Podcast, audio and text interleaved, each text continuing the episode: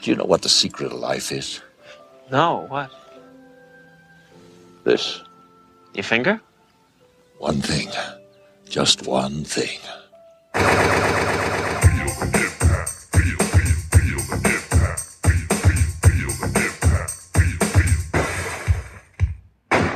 Welcome to Double Impact, the podcast where we double back on the movies that impacted us growing up as 90s kids and decide whether they hold up today or are best left in the past. I'm Tristan. And I'm Greg. Yeehaw. Yeehaw. It's Thursday, and we're getting it done early this week so that I can take advantage of relaxed isolation laws Mm, that's right. with some socializing tomorrow afternoon. Yeah. I had lunch with 10 people today. Wow. So my sister got married. I wasn't at the wedding because they only, Congratulations. yeah, they wouldn't, I wasn't allowed there. But Yeah, because of your behavior, Yeah, I'm not allowed, I'm not welcome at family weddings at this including point. your own. Yeah, yeah, yeah. But yeah, I was at I was at lunch with ten people for I guess a, re- a wedding reception of sorts. Well, there were only ten people in the restaurant, but it was a little bit confronting. I was a bit overstimulated. A lot of people around, Oh, really? and the food was good, but it was like shared plates too. So it was like, oh, what's what's the right thing to do here?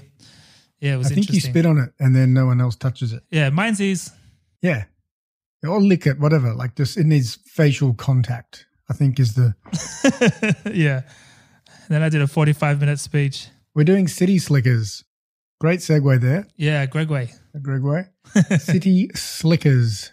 Are you familiar with the term city slickers? I am. I've been called a city slicker in my time by my the country burrows, Ah, the farm burrows. it's because you're you're out there in like your common projects, going, guys, where can I get a signal?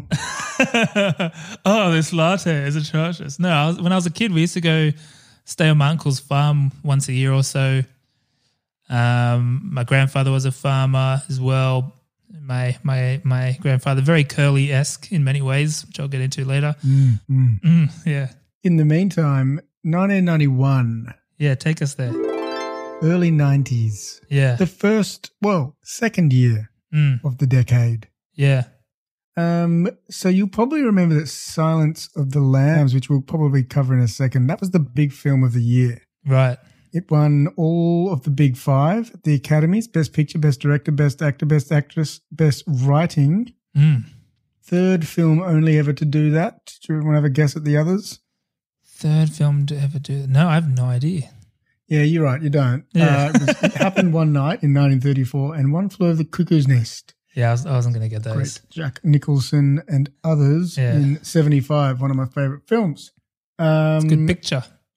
Did you know, however, that Billy Crystal was moments away from accepting the lead role in that film as Hannibal Lecter? No, for real? Wait, yeah, so sliding doors moment. That's interesting. That that was It's a real. interesting. It's almost as far fetched as that it's made up. Is it made up? It's made up. I've lied to you via video conference. Why? I don't know. I had nothing for 91, so I made up a lie. it's so specific. I believed you. You know what? I just, I was half curious to see if you'd believe me. Well, it's, I mean, we've covered, we've said crazier things Can you picture? Can you picture him as Hannibal Lecter? That's Yeah, good. it's like I had it with a side of lima beans. What do you want?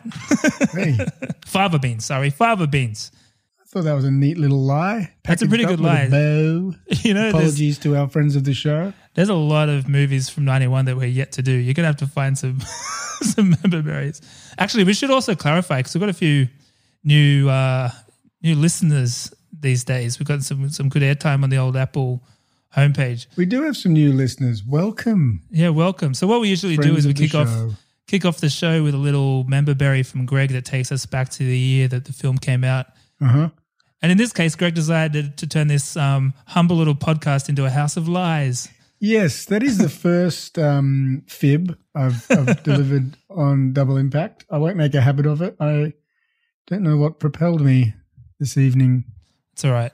I understand. We'll move. We'll move ahead. He did host the Oscars in '92 with the Hannibal thing. Though that's Yeah. And well, he also hosted the Oscars in '91. oh man, loves it. He came out riding a horse just to promote City Slickers. Well played. Yeah. But he might have brought his cow out. So, Norm, um, Norman. do you want to tell me a little bit more about 91 and the films? A big year for films, 91. Yeah, it was, wasn't it? Yeah. Big year. Big year. Now, there, there were quite a few. Some we've covered. It was the year of Double Impact, um, which is significant. It's the year of Point Break, also significant. what about Bob? Naked Gun, two and a Great half. movie. Fried Green Tomatoes. The Rocketeer, Boys in the Hood, Bill and Ted's Bogus Journey, Freddy's Dead, The Final Nightmare. Like these are there's some bangers. None of these are in the top ten, by the way. The top ten, I think we've covered plenty of times before for this one. Uh, number one was Terminator. Exactly, Terminator Two, Beauty and the Beast, Robin Hood, Prince of Thieves, which I still really want to do. Hook, which we've covered. Yada yada yada yada. This movie didn't quite make it into the top ten. This was the movie that came in at number twelve that year, globally speaking.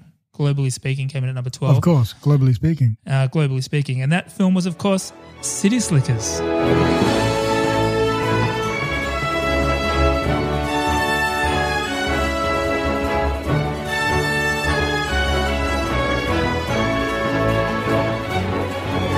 Yeah, City Slickers came out in June of 1991 with a budget of $26 million with a Big gross summer of film in big the summer Northern film Hemisphere. in the northern hemisphere. Yeah, uh, budget of twenty six million dollars, a gross of one hundred and eighty million dollars.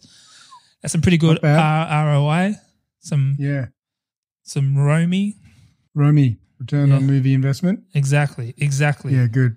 Yeah. Critics loved it, Greg. Critics were raving. 88% critic score on Rotten Tomatoes, 64% audience score on Rotten Tomatoes. So, again, the critics loved it more than the audience, which, again, I probably put down to historical critic versus modern day audience scoring things.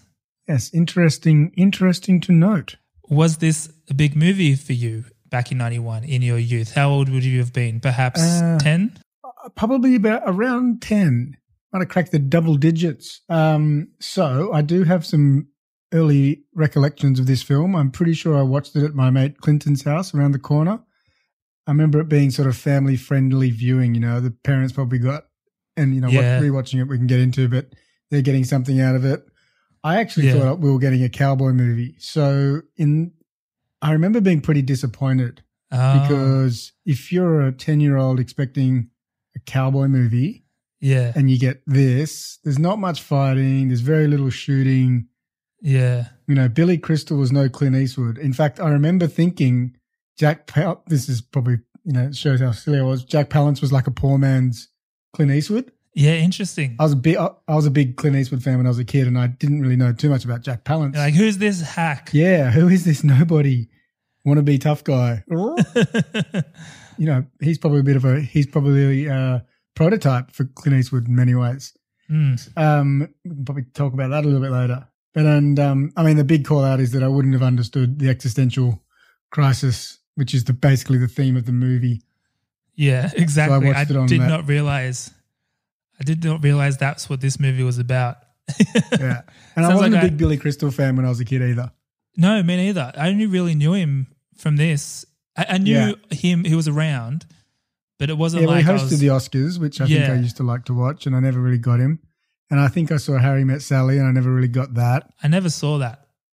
So he's always been City Slickers guy to me. Obviously, being aware he does a million other things, and I he's one of those guys I respect. You know, yeah, Yeah, I don't know. yeah, yeah. yeah. He wasn't in the lap Pack. He was he certainly wasn't.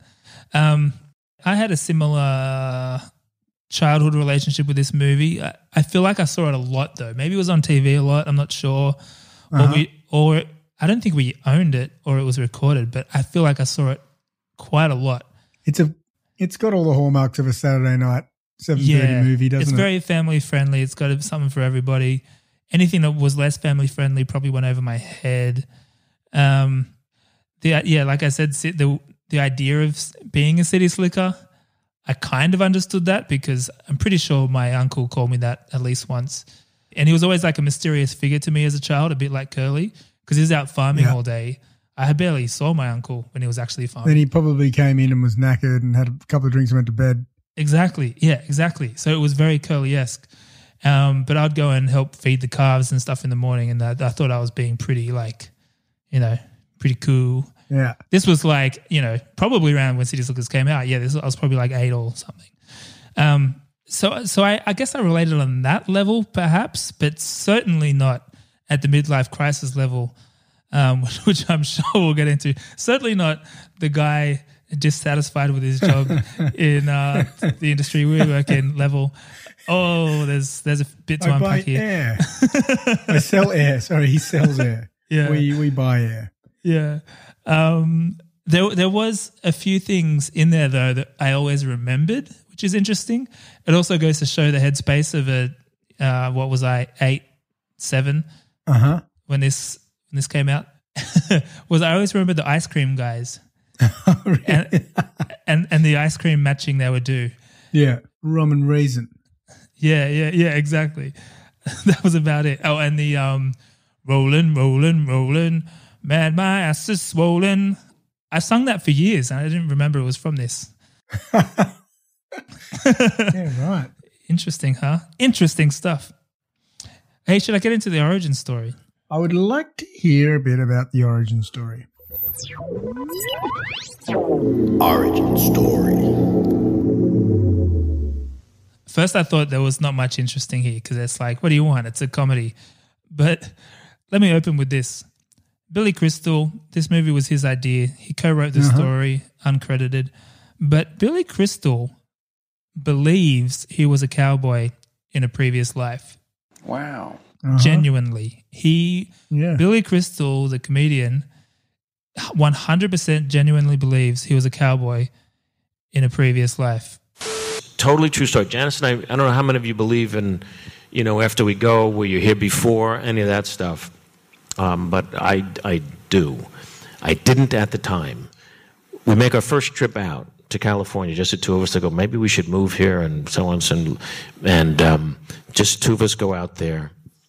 We're driving around a place called Joshua Tree, which is near Palm Springs. And it's beautiful, rugged, and, we're, and I start to sweat my heart starts beating fast, and I, I pull over. She says, "What's the matter?" I said, "I was here before. I was here before, and I was a I was a cowboy. This is 1974. I was a cowboy. I I I, I hope I didn't hurt anybody." But I, I'm telling you, I, I was, I know this place. I know this place. And she went, Well, we've been driving in circles for an hour. No. No. I'm telling you, I and it was the strongest feeling ever that I had been a cowboy. Isn't that a little bit interesting? It is for him to admit it. yeah, yeah, yeah, yeah. He believes he was a cowboy in a previous life. Hmm. In, So that's- in specifically in the area of Joshua Tree. specifically in the area of Joshua Tree, known for a, a popular area for people to take psychedelics. Um, it Yes, was the, it was the seventies, so very interesting. But let's say this this seed is planted. The, this base layer of I'm a cowboy Of is acid. is is embedded in his psyche. Um, so later in life, he would make a film called When Harry Met Sally. Heard of it? Heard of it? Uh, with a director by the name of I'll Rob have what she's having. Yeah, exactly. now we're talking. Um, Harry, when Harry met Sally, that's Katz's Deli, right? I never went there. I went there. I got a Katz's Deli story. We'll save it. For Oh, that that's right. perhaps. That's right. Yeah. yeah I was like, someone's got one. Of, oh, yeah, it's you. Um, when Harry Met Sally, directed by Rob Reiner. Rob Reiner, soon after When Harry Met Sally, with a few others, started Castle Rock Pictures. So a new kind of movie Yes. studio developer. I don't know the correct terminology here. Movie house.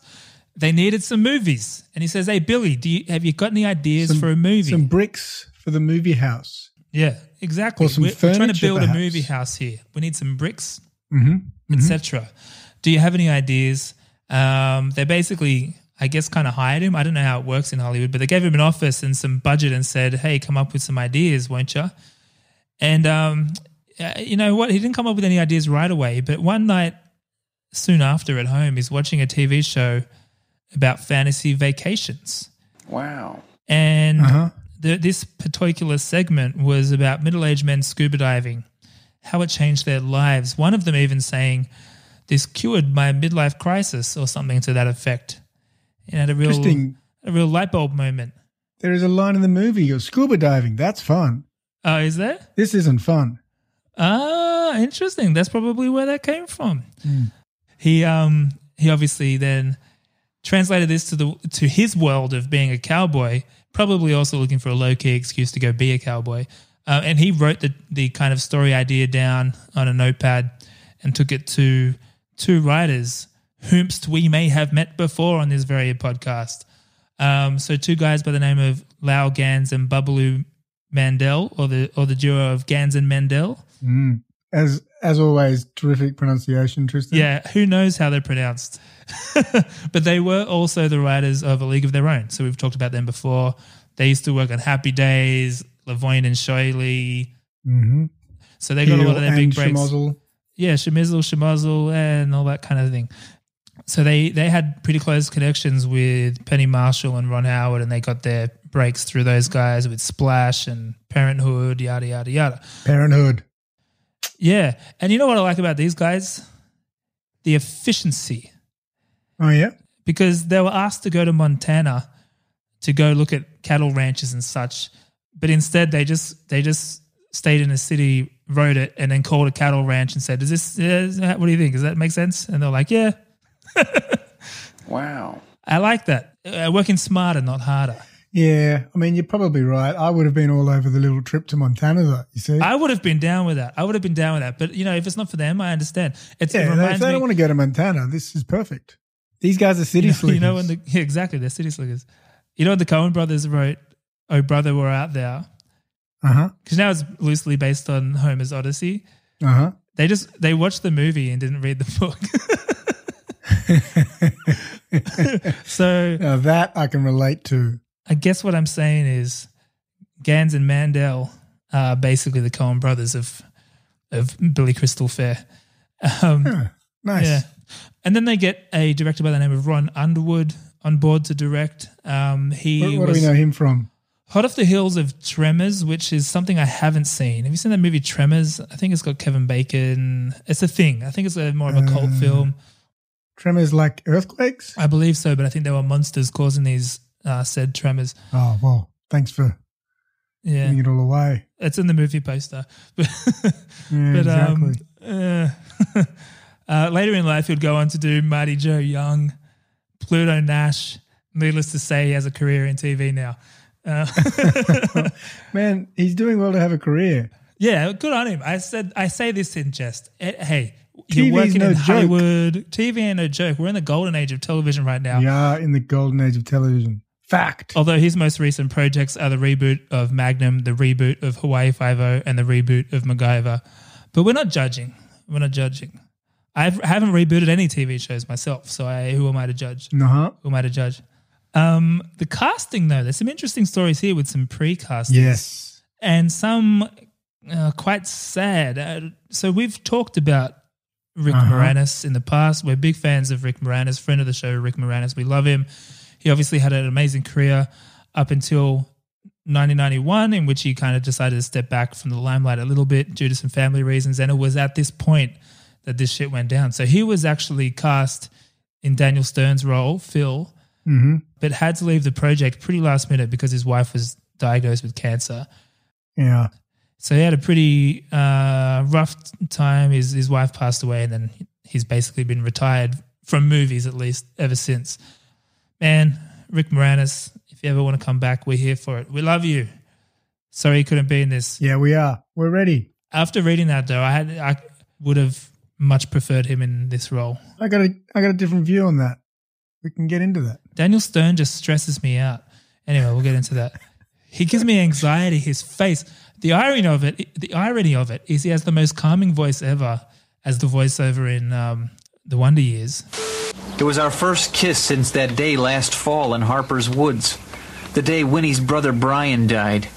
But in anything he's acting in, he's just ugh, stresses me out. Anyway, another interesting precast. So, from the outset of this movie becoming a thing, Billy Crystal had Jack Palance in mind. So, Yes. the very first movie Billy Crystal ever saw back in 1953 was a movie named Shane, starring Jack Palance. And they wanted him for this movie. He's like, that's my Coily. But he was committed to another project. And so they had to look around a little bit. They spoke to Charles Bronson, and Charles Bronson said, fuck off. Are you fucking kidding me? I die on the 64th page. I don't die in movies. Fuck you. That's pretty much what he he, had said. all the guns. Yeah, exactly. Anyway, um, the good news is Jack Palance wanted to do this movie so much he actually left the other project and got on board. So good for him. Awesome. Anyway, there were a few other precasties for Daniel Stern's role and um, Bruno Kirby's role. If you don't know who Bruno Kirby is, he's the guy in this that looks like Super Mario. But most of those were just like any Hollywood actor in that era. They're like, and this guy was considered whatever. I don't care. I'm not Yeah, interested. they like to do that. They like to do that. But the final cast, of course, Billy Crystal, Bruno Kirby, Daniel Stern, and Jack Palance. They get these guys in front of a camera. They make a movie, Bish Bash Bosh, wrap party at the Viper Room. Nice. Hey, should we play the trailer? Yes, please.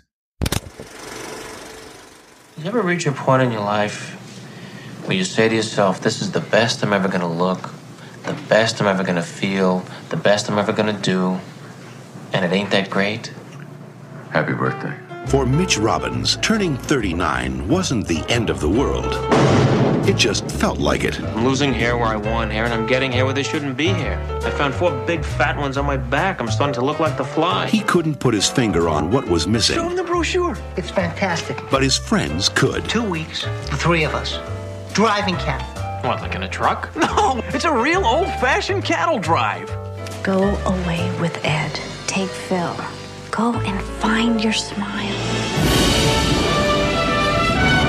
Welcome to the Stone Ranch. Believe it or not, that work you saw a while ago, y'all are going to be doing that the next two weeks.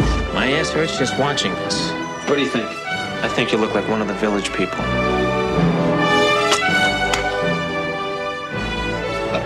I'll pay for that shirt too. That is the toughest man I've ever seen in my life. Did you see how leathery he was? He was like a saddlebag with eyes. Hi, Curly. Kill anyone today? They ain't over yet. Arnold, uh, I'm losing you. We're, we're going behind a butte. And Arnold? I got a special treat. We're gonna make fresh coffee. Wow, something's spooking the cattle.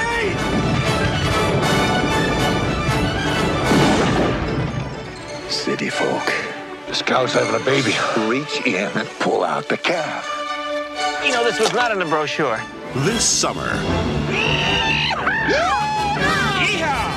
Billy Crystal, Look what I did. I made a cow.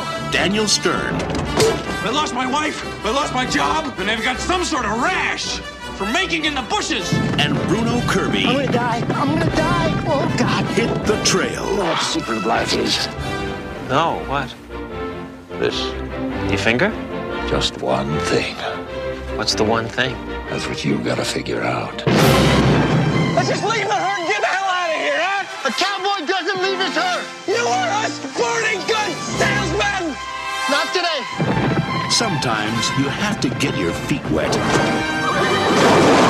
God, I don't like this. to sit a little taller in the saddle. I'm 39. I'm saying moo cow in a river. Do you believe Came out here, city slickers. You're gonna go home, cowboys. City Slickers. I'm on vacation. It's about time we got some LaFontaine up on a trailer. It's been remarkable how little LaFontaine we've had on this show. Hundred percent. I think part of part of the inception of doing this podcast was the idea that would get that sweet, the sweet baritone, velvety sounds of LaFontaine doing voiceovers and trailers, and they've been absent, notably absent in in many, many, many trailers. Many, many trailers. But we got him now. Not to discredit LaFontaine, he did a pretty good job of you know giving Yeah. whetting our appetite about the movie. But uh, for people who haven't seen the movie in a while, could you go in a little bit more detail, give us a sense of what actually went down? Yeah, yeah, just just a little bit. I think whenever you get Don involved in the trailer, it does give most of the picture. Yeah, You know, it, it gives you a good view. So yeah, look, I'll I'll endeavour to add a little texture to his smooth, smooth, smooth voice. Uh, City Slickers really exists to unpack the plight of the middle-aged, middle-class American man in 1991.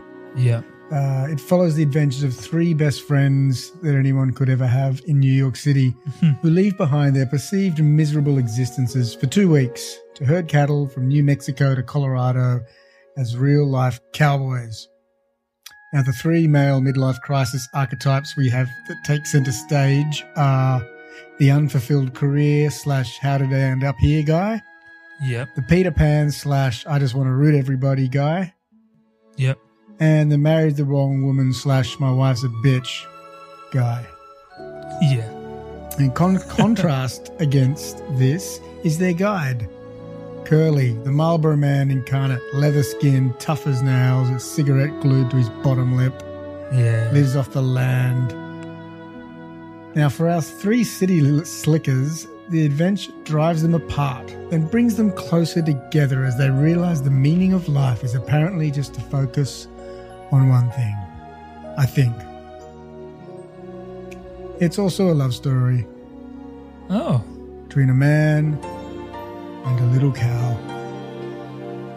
Norman. Norman. Yeah. It's uh, a lot of this that I didn't quite remember. Um, this movie, this movie lands differently as a 36 year old than it did. It's different now, doesn't it? Absolutely. I mean, we'll probably get into that a bit more. Before we get too deep into the depressing side of this awakening, um, some initial thoughts. I was pretty excited to see um, some animated opening credits. Uh, yeah. I think that's Yeah. always a delight. Um, When did we last see them? Was it Honey I Shrunk the Kids? Honey, I Shrunk the Kids was a big one. When we were going to do Stop or My Mum Will Shoot for this episode, that had it too. Ah. But we bumped that one because it, it, it's the movie's so bad that it's going to take too long to prep an episode. We will eventually Yeah. do it when we have more time. It's like when you're cooking a cheap cut of meat, you gotta you gotta cook it for longer to get the flavor out. That's exactly what it is, Greg. On the Uh-huh. money. Well done. Like a stew. Yeah. Hey, but needless to say, I've decided if I ever make a movie, animated opening credits. that go for like eight minutes. you know what I mean? It's like a short And film in and of itself. Fin? That's the mo- Fin? and then the, and then the closing credits immediately after. Hey, one other thing I forgot about this movie was the roaring uh, score. The music. It's pretty iconic.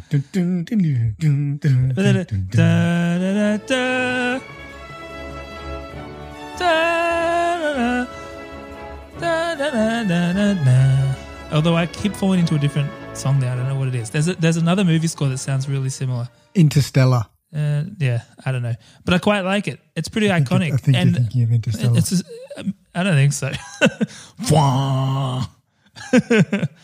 Um, but wait, what about you? How was the rewatch for you? I'm, I'm rambling man. away over here. Man, I'm I'm with you. It, it hits different now. You know, this is his Yeah, and you know, you said you were gonna talk about some other things. I'm probably gonna cut to the chase here. This it's his Yeah. 39th birthday. yeah, I'm 38. I turned 38 what three Yeah. weeks ago.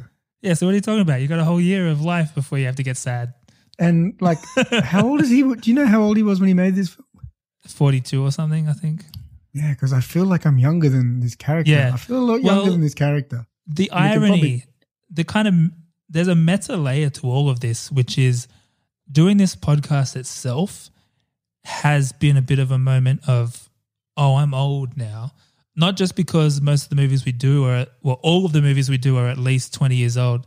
So that makes you feel a bit old. But then also Oh, yeah. learning that the actors in the movies are younger than you are now is pretty confronting. Like Bruce Willis in Die Hard being 32 or whatever he was.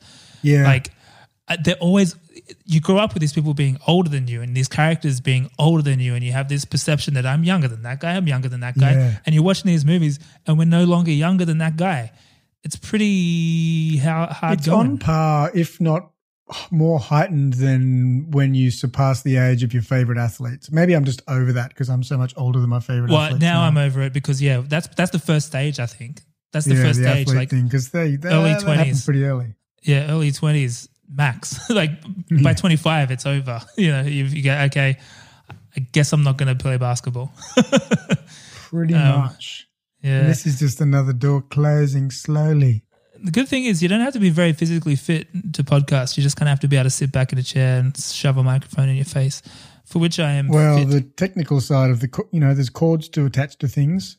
That- that's getting true. Harder many with all the silicon chips and different And such. docking points. From no, I googled docking the other day. Let me tell you. you got to be careful. You got to be careful. Yeah. Again, on the Yeah. work phone, I got to stop that. But I mean, this movie hits close to home in like some very specific ways, though, too. So Yeah. obviously the life stage Us more thing so is one. than others.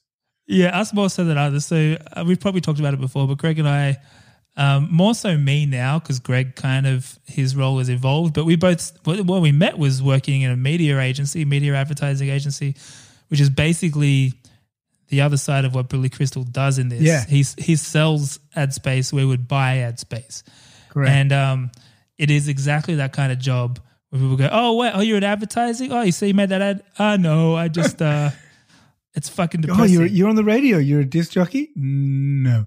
no, yeah, Oh, exactly. so you make the ads? No. now, Greg, Greg has moved on to like a lovely marketing role. Yeah, I- but I'm I, just tell I just tell people what I think we should do. It's the Yeah. same thing.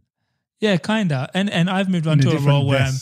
I'm not buying. I'm doing like strategy for advertising, but still, it's probably more ambiguous. Oh, so did you make the ad? No, no, I just did the thing before they made the ad. Well, what's that? Ah, what? I don't know. Um, but I thought I thought we should play that clip because It's uh, it's so potent. Because and we do many- have some loyal friends of the show who so probably we should give uh, a pretty pre warning to our friends of the show who are ad sales. in radio sales. Brace yourself. This is confronting. Daniel, would you introduce your father, please, and tell us what he does? My dad's named Mitch, and he's he's a submarine commander. Oh, Danny. Submarine commander? He works for WBLM Radio. Well, like uh, Danny said, I work for WBLM Radio. Are you a disc jockey? No, I'm not a disc jockey. You know the commercials that are on the radio? Oh, do you make all those commercials? No. Other people make the commercials. I sell them time on our station for the commercials to be on. So you decide which commercials to use and when. That's right. Well, no, it's not right. It it used to be right. Seems now that I even have to check with the station manager if I want to wipe my nose. The minute he took away my authority, I should have quit. just pause it there real quick, and then I, I want to hit that monologue though too. The the twenties thirties thing. That was Oh, the, ah, yeah. that was that was the setup. That was like the jab, and then this is the hook, man. Value this time in your life, kids. Because this is the time in your life when you still have your choices. And it goes by so fast. When you're a teenager, you think you can do anything, and you do. Your 20s are a blur. 30s, you raise your family, you make a little money, and you think to yourself, what happened to my 20s? 40s, you grow a little pot belly, you grow another chin. The music starts to get too loud. One of your old girlfriends from high school becomes a grandmother. 50s, you have a minor surgery. You'll call it a procedure, but it's a surgery. 60s, you'll have a major surgery. The music is still loud, but it doesn't matter because you can't hear it anyway. 70s, you and the wife retire to Fort Lauderdale. Start eating dinner at 2 o'clock in the afternoon. You have lunch around 10, breakfast the night before. Spend most of your time wandering around malls looking for the ultimate soft yogurt and muttering, How come the kids don't call? How come the kids don't call? Silver lining there is '60s sounds pretty good. I mean, I thought all of that except why don't the kids call pretty okay. I'm I'm okay with that. I think I'm just up to the up to the 40s part. It, it just I, it just does feel a bit like slipping away. And he makes that he that line that's in the beginning of the trailer. Have you ever had the feeling that this is the best best I'm ever gonna do? This is the best I'm ever gonna feel, and it ain't that great? That that line was like, oh yeah. I think it's like I think I think even more so for our generation than his, right? Because we're Gen Y, but also borderline Gen X a little bit. I feel like I have some Gen X to me as well. Big time. But we, but I don't know about you, but I definitely when you're growing up, you're like, yeah, I'm going to be a millionaire. I have some Like- baby boomer to me. Um, Yeah. yeah, I- look, yeah, that the wealth thing is is a funny one because I, yeah, I'm yeah, gonna I would have thought I would have been a millionaire by thirty. Yeah, exactly. So there, there is a point in your life which I think is maybe not right, not exactly this moment, but there's a moment in life where it's a sudden adjustment to like, oh, okay, so I'm not going to be the best, or I'm not going to be, you know, Oh, so I'm not going to have be that famous, like seven Yeah. houses. Yeah, yeah, Oh, exactly. so it's going to be Oh, like okay. a one really, really, really big house and maybe a beach uh, house, beach, and beach house. Yeah, yeah, and maybe that's not a beach fine. house. No, it's still a beach house. Um, but yeah, just I guess that idea of I don't want to say settling because that sounds horrible, but it's more like a, a, an adjustment to the real world. yes, and and the sort of like, ooh, time is passing. It is passing. and it seems to accelerate, does it not, Greg? It does accelerate.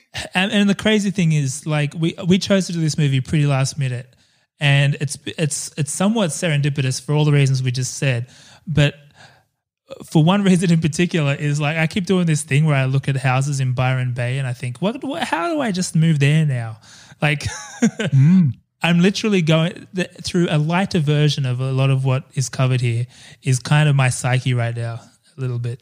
I, f- I feel like this film put the midlife crisis on my radar a little bit. I've been pretty, you know, pretty good. Well, I'm I'm having a crisis that I'm in the zone for a midlife crisis. Well, yeah, that's probably where That's- it's the it's the you know for this film for It's me a it's double honestly it's the age thing. He's basically my Yeah. age. He's one year Yeah. older, and he's having this capitulation. Don't forget, the Golden Girls were like 38. The culture's changed. Nah, they were like Yeah. 50 something. Or Well, he, yeah, because this guy's thirty eight. Oh, sorry, he's thirty nine, and he but he's got like a ten year old and a I don't know how old's the daughter. She's got to be yeah, like fourteen culture's or changed. something. 38's the new 28. Greg, you're good. I'm good.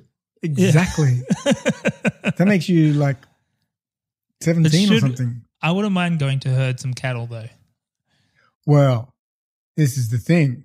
Yeah. Like this adventure holiday thing, I'm totally on board.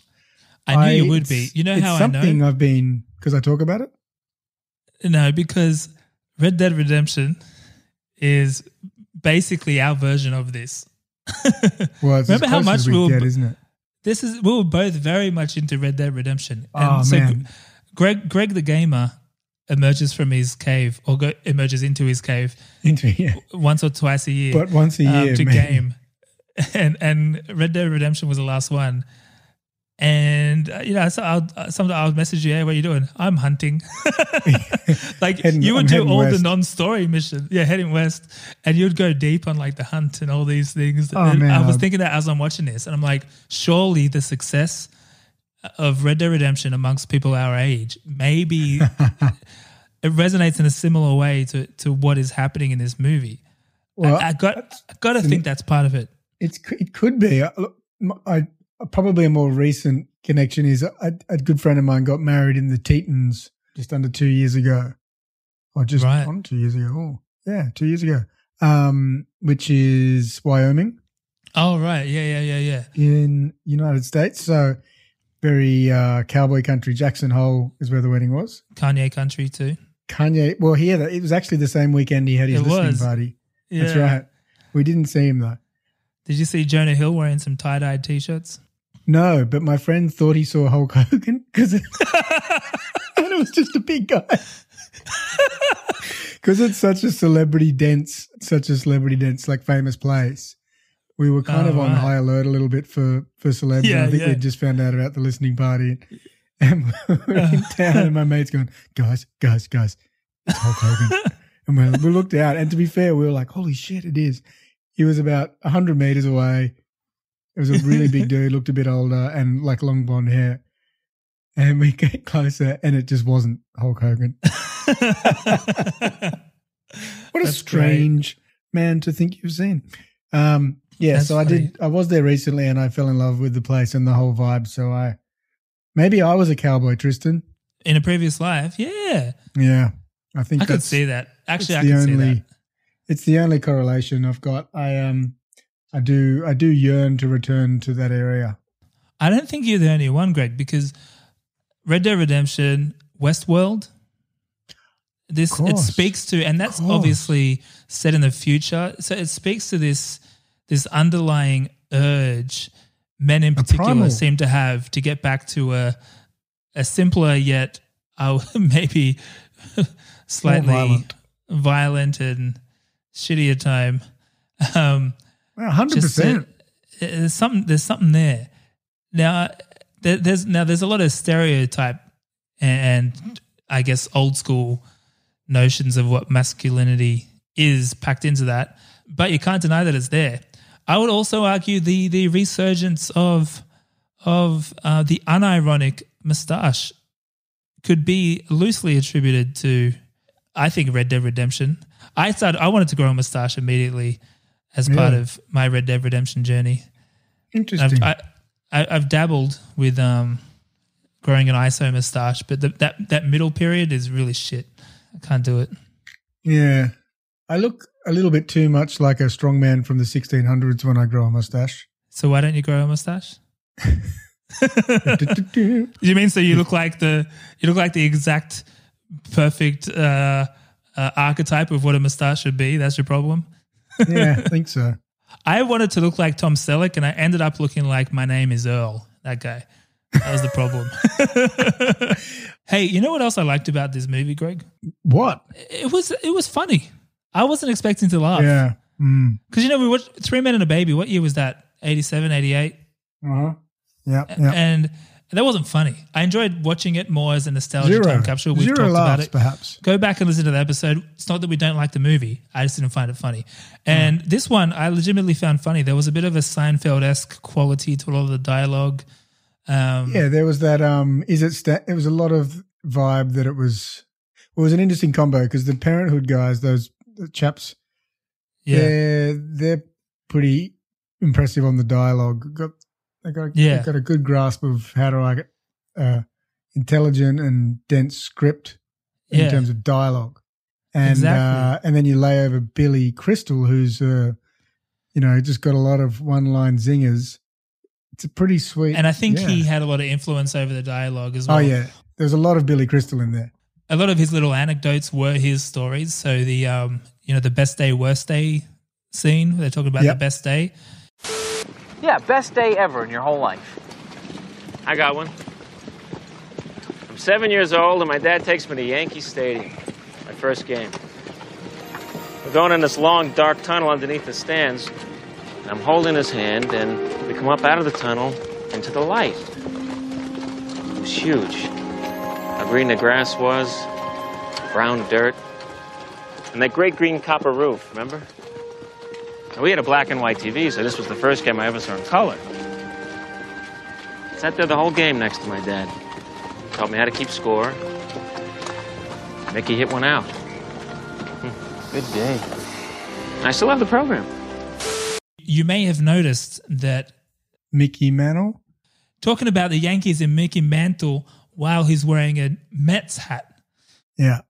So that story was a true story from Billy Crystal's life. It is somewhat incongruent with a character who's obsessed with the Mets, not the Yankees. Mm-hmm. But for whatever, i- apparently, he decided to wear a Mets hat in the movie because of the support they showed him in one of his charity. Yeah. Plus, they wanted royalties to use. Oh, Yankees wanted royalties, yeah. And Yeah. the Mets said, "No, you can just use it. Don't worry." Exactly. Like, we'll take what we can get. But it's interesting that he still chose that his character would have his best day ever being a Yankees story. Yeah. Um, I also like his, uh, you know, his mum calling him on his birthday, doing the reciting of the whole. Ah, that was also a thing that his his mum does. apparently. Exactly, it's a true Yeah. story. I think I told you recently. I'm, I've got a bit of a fan theory that my parents are Jewish Interesting. because whenever I see the stereotypical Jewish parent play out, like if okay, so examples would be Seinfeld's parents. Yeah. I just see my parents are like Seinfeld's parents. Interesting. and the vibes that you know this is a good example as well and although you don't see them just the mum in the openings you know on the phone she's just like the over over um, Yeah. affectionate you know like full of love and then the, the the gruff yet hypochondriac dad that's sue and jim man Yeah. Probably more of a more of a fam theory than a fan theory Oh. hit that drum thank you thank you try the fish um but yeah, I just uh, there's I don't know. It's my parents are the Jewish parents archetype. That's Fascinate- interesting. Fascinates me. It's very interesting. It is. I like it because I think they're they're great I think I'm Jewish. I think I'm Jewish, genuinely. Oh, really? Yeah, my grandmother was adopted and her birth name was Yetta. Oh, you did say that. Yetta. Which that's a, would- it that's a a Barbara picture. Streisand movie. You can't walk there, you stupid bitch. that was aggressive. Yeah. I just had it written in my notes, so I just read it. What part was that? It was the guy before Billy Crystal at the parents talking, the construction worker talking about his job. Oh, yeah, yeah, yeah, you can't yeah. walk there, you stupid And all the bitch. kids you got. Oh, I've crushed my legs. Yeah, you got two tons of. Oh, man. I also forg I forgot about the running with the bulls scene as well. See, that's what I'm talking about, man. These guys are these guys are legends. They go away. I'm assuming it's like an every year type thing. They go Yeah. away to like a proper adventure. You know Yeah. that Bruno. What's his What's his character's name? Bruno Kirby guy. Mario. Mario. It's not Mario. It's not me, Mario. He should be Mario, though. Should he not be Mario? Why do you get Bob Hoskins when this guy exists? I don't know. Man. Also, how is he a ladies' man? Yeah. It, look, he's an interesting casting for the ladies' man. I assume he's loaded. I guess he's loaded. He has a sporting goods store, which is a very American movie career.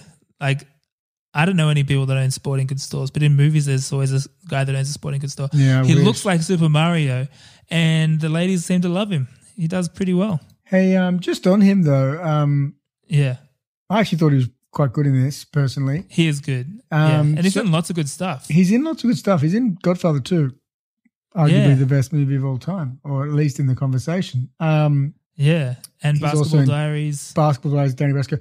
He's always sat poorly with me and um, because of the Basketball Diaries guy. Me too. Me too. Like- because he's the coach, and then he's like a good guy, but then he's not a good He's guy. not a good guy. And that just, uh, he, and he played it so well. I think that might be why I don't like him in this. Honestly, I think Like, it is because stuck I that's that my I've got a lot of baggage with Bruno Kirby. Yeah, But I did some readings and I, he found that he's actually passed away. I didn't realize this either. I saw this today. Yeah, like a while ago, like ten years ago. Yeah, ago. which was so. really sad. He he died of leukemia. Um, I think about fuck, fourteen years ago, like 2006 or something, a while ago. man. Um, which is terrible. Poor guy. Because he, yeah, he he played a he had you know he was like a He has a very natural presence.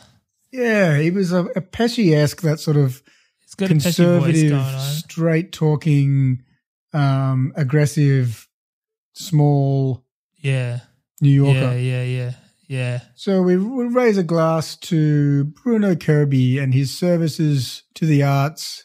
Rest in peace.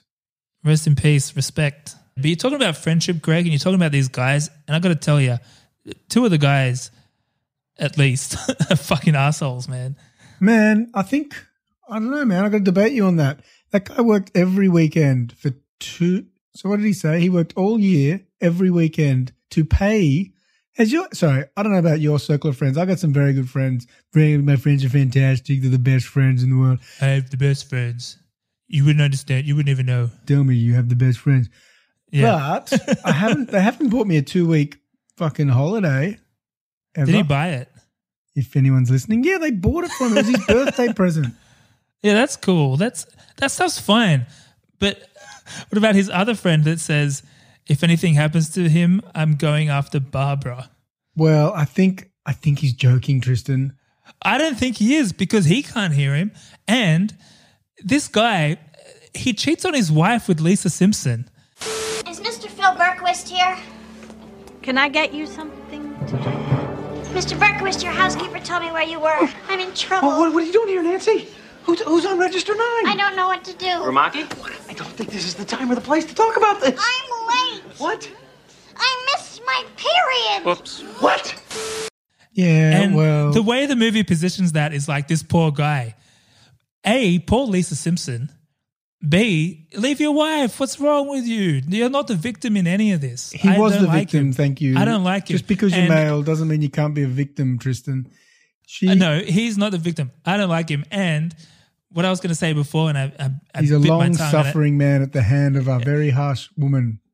Maybe he is, but Probably shouldn't have banged a twenty-year-old checkout that- chick I- without exactly. a Jeez. Exactly. You're you're her boss. That's not cool, man.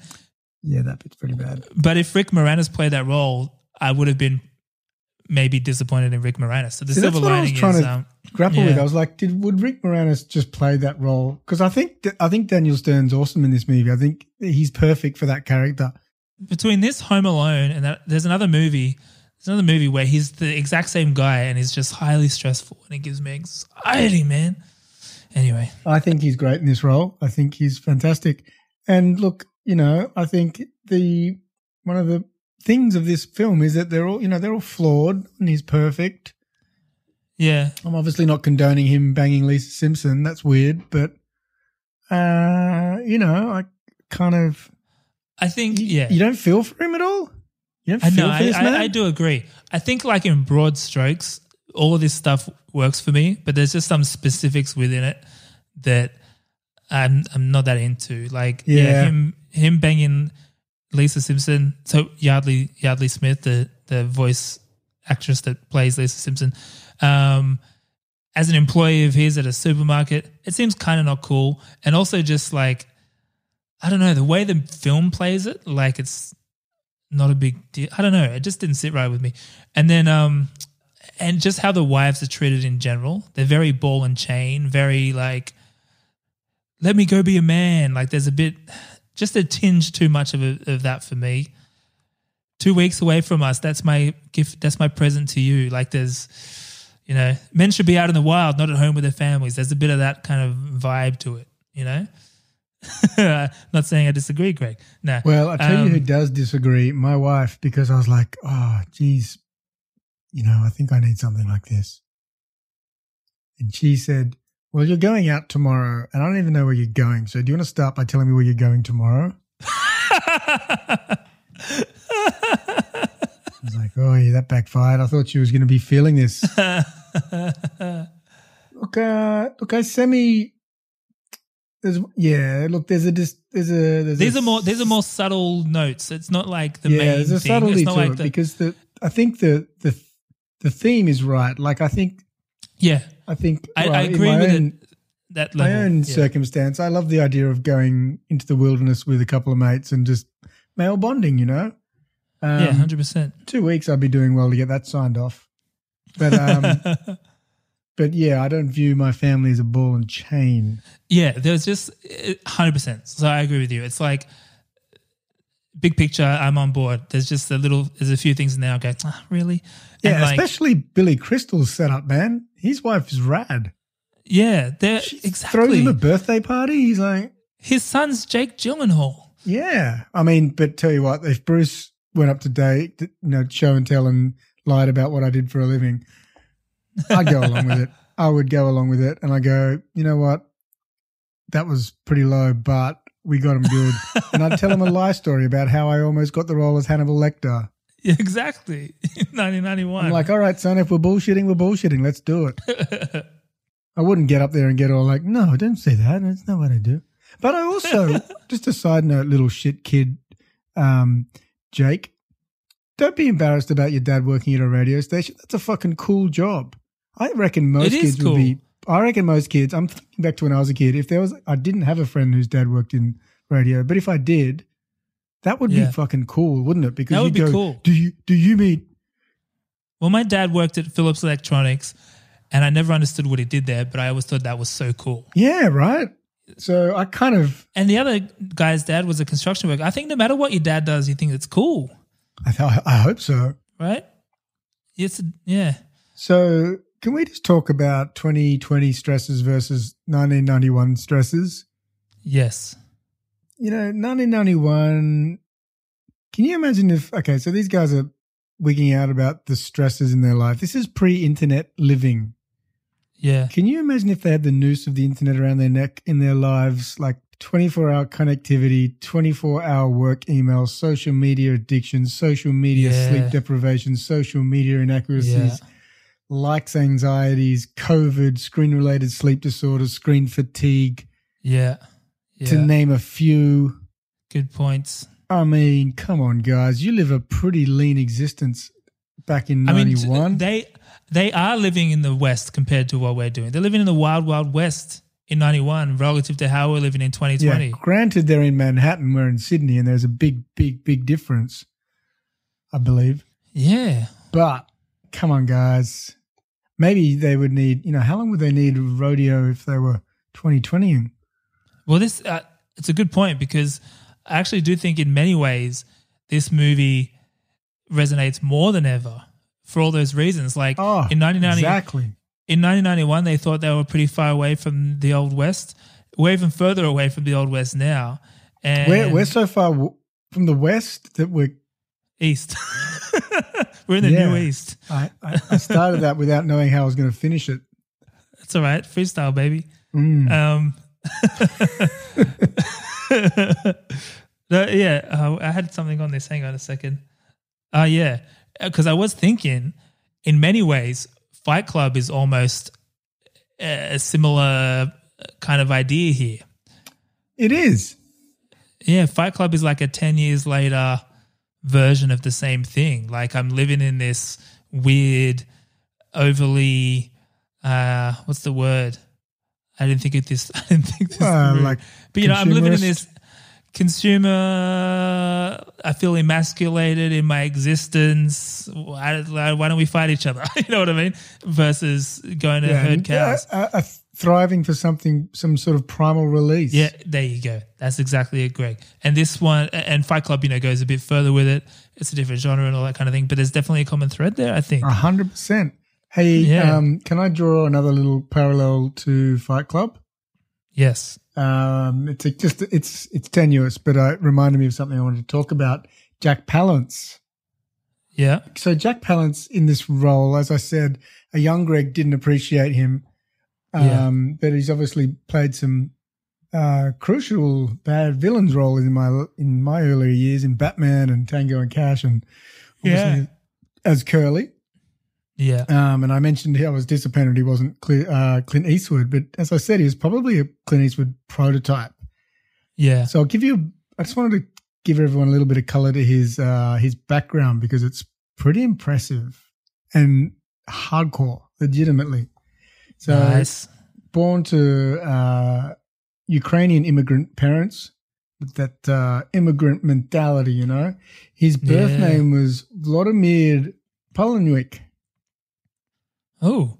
Uh, okay. Well, there is a Fight Club connection there. There's the there? Fight Club connection. So Chuck Palahniuk has actually said he's a distant nephew of his.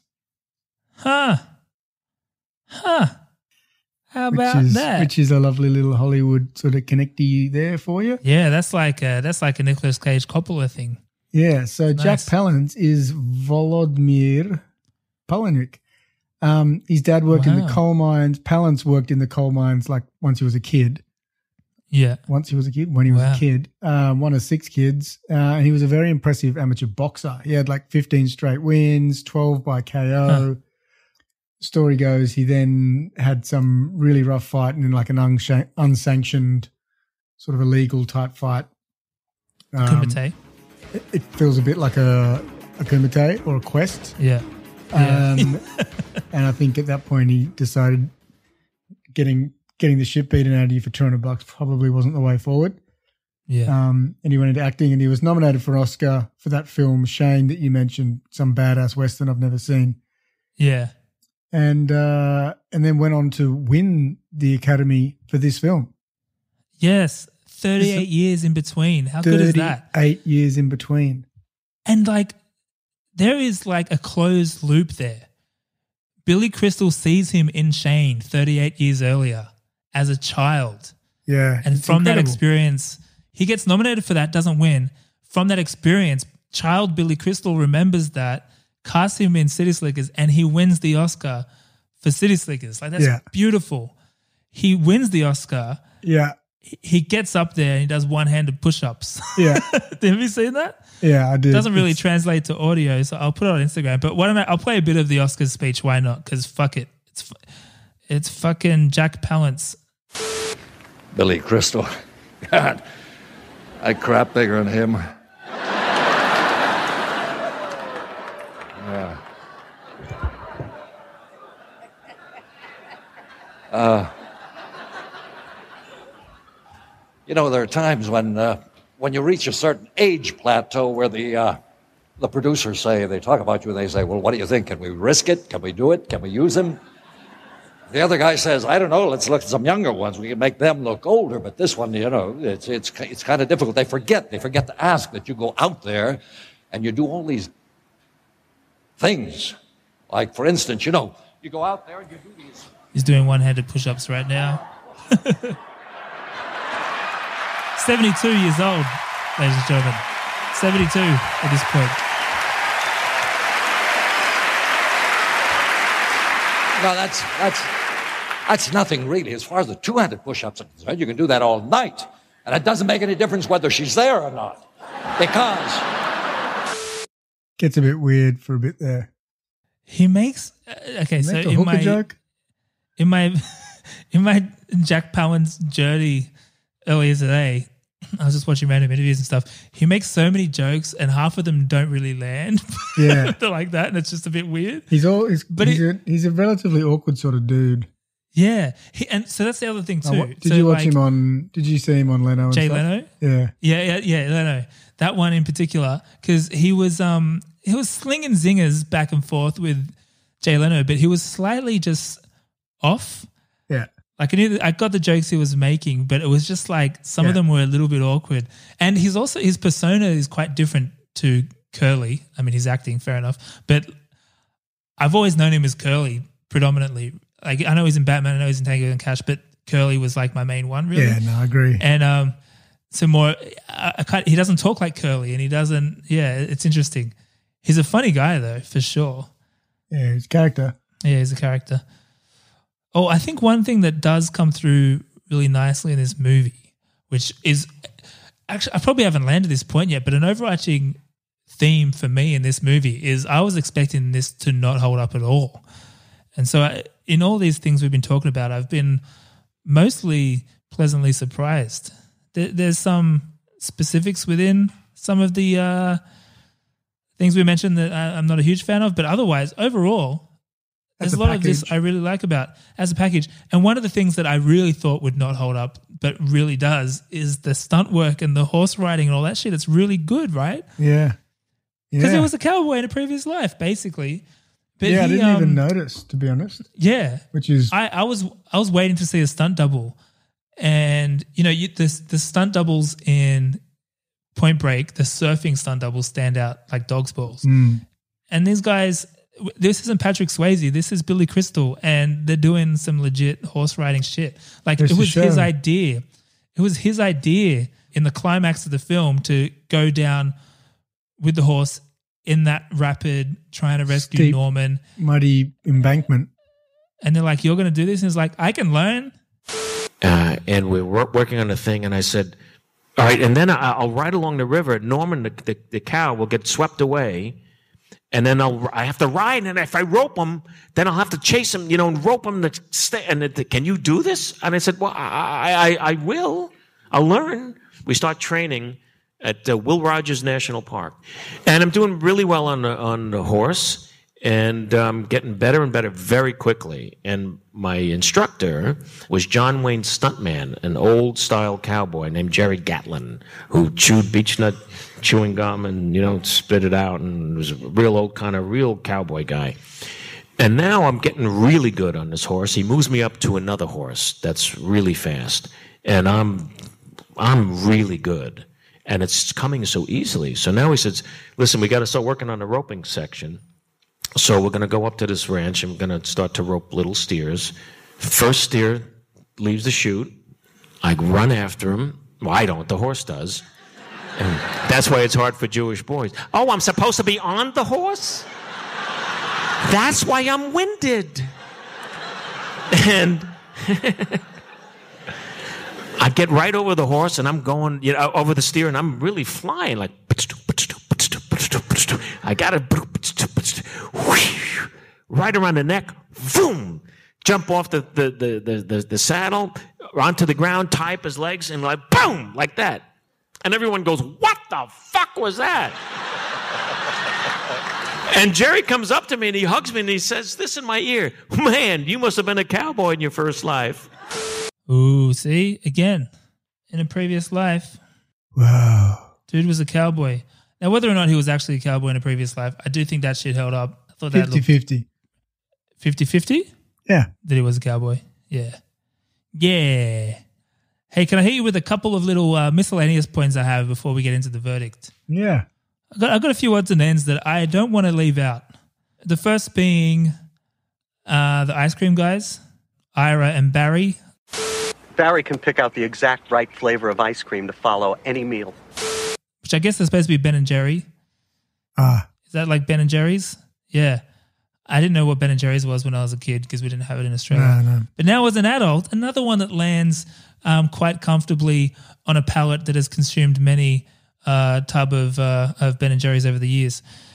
I've had limited exposure to Ben and Jerry's. I've always been a bit uh, put off by their flavor descriptions. Just the brownie ones, man. Just go the brownie one. It's fucking good. Is it? Yeah. But aside Good from brand. that, there's a few very of the era little cliches in this that I really enjoyed. Um, just a couple. The first being, uh, well, actually, it's probably more than we've touched on one already. The animated opening credits, Mwah, beautiful, Uh-huh. beautiful. Uh-huh. Uh, there's also a, there's also a trying on funny hat montage Ah, yes. a series of funny hats. Ah, beautiful, beautiful. Um, there's also the talking about the guy, all the things you shouldn't say about the guy. He's right behind me, isn't he? Ah, that yeah. that joke It's a good is in there. Beautiful, beautiful, beautiful. And this one really cements it in the era um, as his ass is being operated on after being pummeled by a, a bull. Yeah.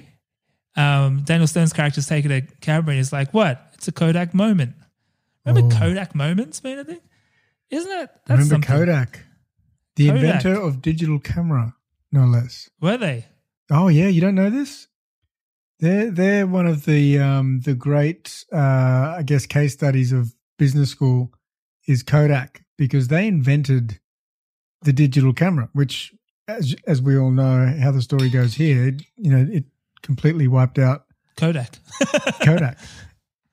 And they Yeah, um, wow. they just didn't see the future. The margin there was good margin in film, and they were like, "No, that's where our margin is. That's where we'll." It's like Blockbuster having the opportunity to buy Netflix. Fools, damn Basically. fools, Basically, yeah. man. Fuck, damn fools. Hey, should we get into the verdict? I think we should. I don't know what to say, really. I don't remember asking you a goddamn thing. I am the law. I'd like an answer to the question, Judge. I want to have them answered immediately. You can't handle the truth. What are you waiting for, huh? Say what again? Say what again? I dare you. Nothing further. Your Honor. And that's all I have to say about that. Uh, you got any uh, any overall thoughts for this one, Greg? Uh, the overall thoughts were uh, or are that this, yeah, like this this film holds up thematically really well, as you Yeah. mentioned earlier, potentially more so. I don't know if it holds up if you're outside of the demographic, so I don't know what this film Yeah. would mean. Carol didn't watch this one with me because I kind of needed to squeeze in odd times to watch it to get it watched Yeah, but she didn't seem particularly into it when she did sit through parts. So I don't know how much of that was Right. her only seeing parts. But point being, Mm. It resonates with us. I'm sure you'll, I'm sure you'll say the same. I'm a 38 year old. This Yeah. film's about a 39 year old midlife crisis Yeah. who sells ad Yeah. space. I buy ad space and I'm 38. So there's some very direct. um, I think I'm a, a generally a lot happier than this character. Though I will, I will caveat. yeah, Love my wife and kids. yeah. Uh, but yeah, it's it's it makes enough for a for a nice story. I was I enjoyed watching it. Yeah, I'm right there with you. I think this movie held up way more than I thought it would. I was getting ready to. I said it last week. I wanted to do a movie that doesn't hold up. I want to. I want to throw one Yeah. under the bus because I feel like the whole premise of this podcast is to make some decisions, and most of them are holding up. Welcome to Double Impact, the podcast where we watch old movies that are awesome and then talk about how awesome they are. kinda. Um, so I'd say ballpark wise, this one holds up for all the reasons you just said. There's some details within it I'm not down with, which is the the treatment of the wives and family, but you know, 91, I guess. Um, it was funnier than I thought. The action was good. The stunts were good. Yada yada yada yada. It holds up. It's a rewatch for any thirty-five plus person out there. I would say. Um, and hey, it, it is somewhat poetic that we open the film with with um, Billy being succumbing to the dominance of a bull, and in the end, he's adopted a baby bull. That's kind of beautiful. That's a It's, wow. there's- that's poetry right there. Wow. Should we get into some of our little patented double Let's impact get into tests? some of our side bits. So, did Simpsons do it? Go. No, but he did The Simpsons. Hey, there it is. Ah, that's beautiful. I didn't have it in that phrasing. I was like, okay, it wasn't on The Simpsons, but Simpsons' character was in the movie. So, um, has there been a porn parody, Greg? Not that I came across, but there's liquors sounds like slickers, so there could be. There's titty slickers. Titty sli- Oh, city and titty. I could have. I went for the liquors, not the titty slickers. there is one I googled. Titty slickers. Titty lickers? Titty Titty slickers. Fucking mad. So good. I was too scared after last week's Yeah. search for porn parody. I- saw some things I can't unsee. Um, Bechdel test, certainly not. Um, unfortunately. Um, FX test, stunt work was good. I think that works. Yeah. Yeah. Baby calf being born worked No pretty well. Um, unfortunately, not much in the way of grenades or Molotov cocktails. Uh, Mark it down. Mark it down. But if this movie was made today, Greg, let's say it addressed some of those issues we talked about, um, but you know, still living within the theme and the idea of the movie, who might they cast to bring this bad boy to life in Well, 2020? this is all you this week. I haven't done recasties. Full transparency. Interesting. I uh, I want I want to hear yours. Okay, so my recast is uh maybe slightly unconventional. Excellent. Um, and partly because this hits so close to home, who better um, to to be our protagonist than you and I, Greg? A couple of podcasters. Oh. You know, what do we know about the Old West? Oh, The only difference is Curly will be Tom Selleck, our blueprint, the man, the man we long to emulate, um, which makes perfect sense, right? And he can be in Australia. He can be Quigley, Quigley down under. you listen to this retro, Robin. So yeah, so to, to just to recap that, Curly played by Tom Selleck. The three guys are you, me, and David Krumholtz. I just chose David Krumholtz at random. I thought he would be fun.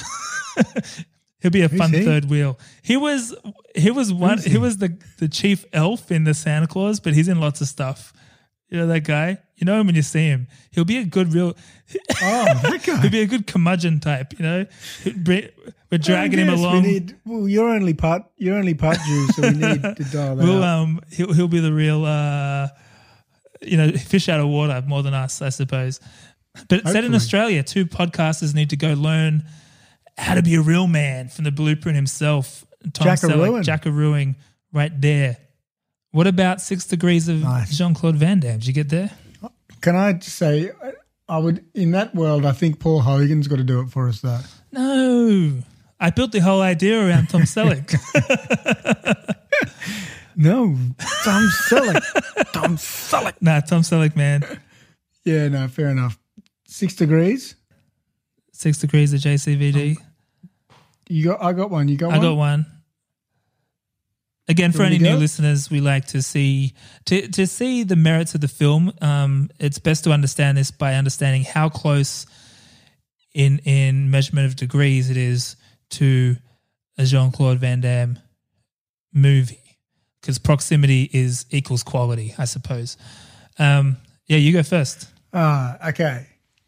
Um, so, given the film's theme was about the long journey, I've taken the long road round today. I like this. So we have Daniel Stern, who was in Home Alone with uh, a guy called John Heard, Who was that? who was that was Kevin McCallister's Callister's Yeah, dad. right. Uh, he's actually in White Chicks with Keenen Ivory Wayans. Okay. And Keenen Ivory Wayans was, of course, uh, in Glimmer Man with Brian Cox, Oh, who uh, was in Succession oh okay. with Alan Ruck. Wow, you had Macaulay, you had Culkin in Succession. You could have gone so quickly to Succession, but I like it. You're doing the scenic route. Alan Ruck. Alan, Alan Ruck, Ruck. was in Ferris Bueller with Mia Sara. Mia Sara was in Timecop with Jean Claude Van Damme. Ooh, big surprise, huge surprise. How many degrees was that? Uh, I went for I went for length there. One Is it over two, six? Three, four, five, six, Seven seven. degrees. I've got two. Pretty proud of it. I've got that. two degrees. So I got um. I like this though. There's, there's a common theme here. You go the scenic route, and I go the direct route. Scenic scenic route Yeah. is pretty more pretty much more exciting. Um, so I chose Yeardley Smith, the voice of Lisa Simpson. Obviously, also on The Simpsons is Phil Hartman. Um, Phil Hartman, obviously, uh, on SNL with Mr. Rob Schneider. Rob Schneider being in a film with Jean Claude Van Damme that I've never heard of called Knockoff. Yes, I've seen seen knockoff. It's fucking Right, terrible. we'll get to it at some point, I'm sure. They deal in counterfeit clothing. It's in half in Asia. Hey, you want to buy these Jordache jeans?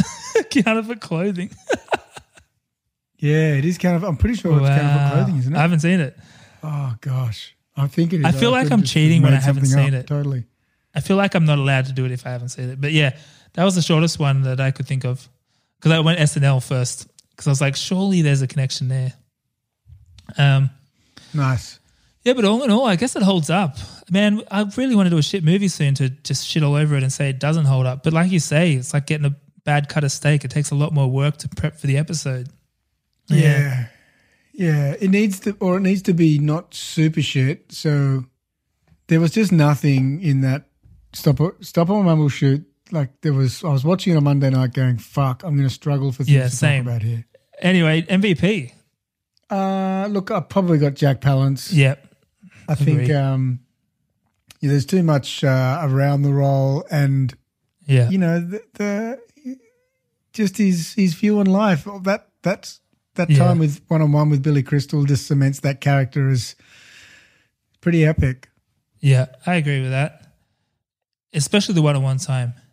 And the song they were singing was the song from Lebowski, the harmonica song.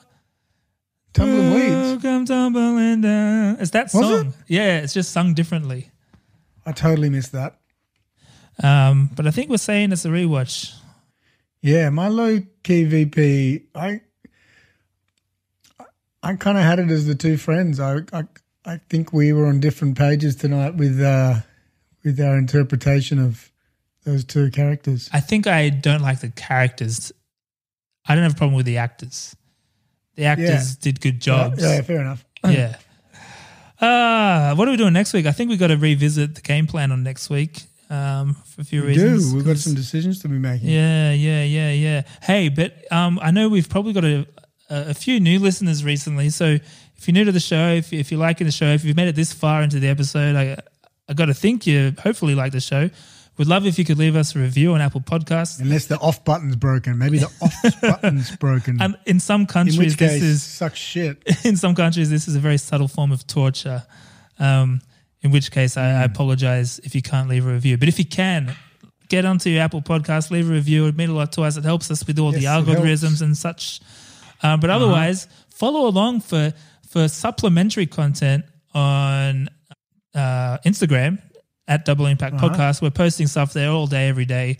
Um, lots of clips, lots of things relating to this movie, but also just movies of the era. You'll enjoy it. You'll love it. Join us there, and we'll see you next week. All right. Bye. Bye.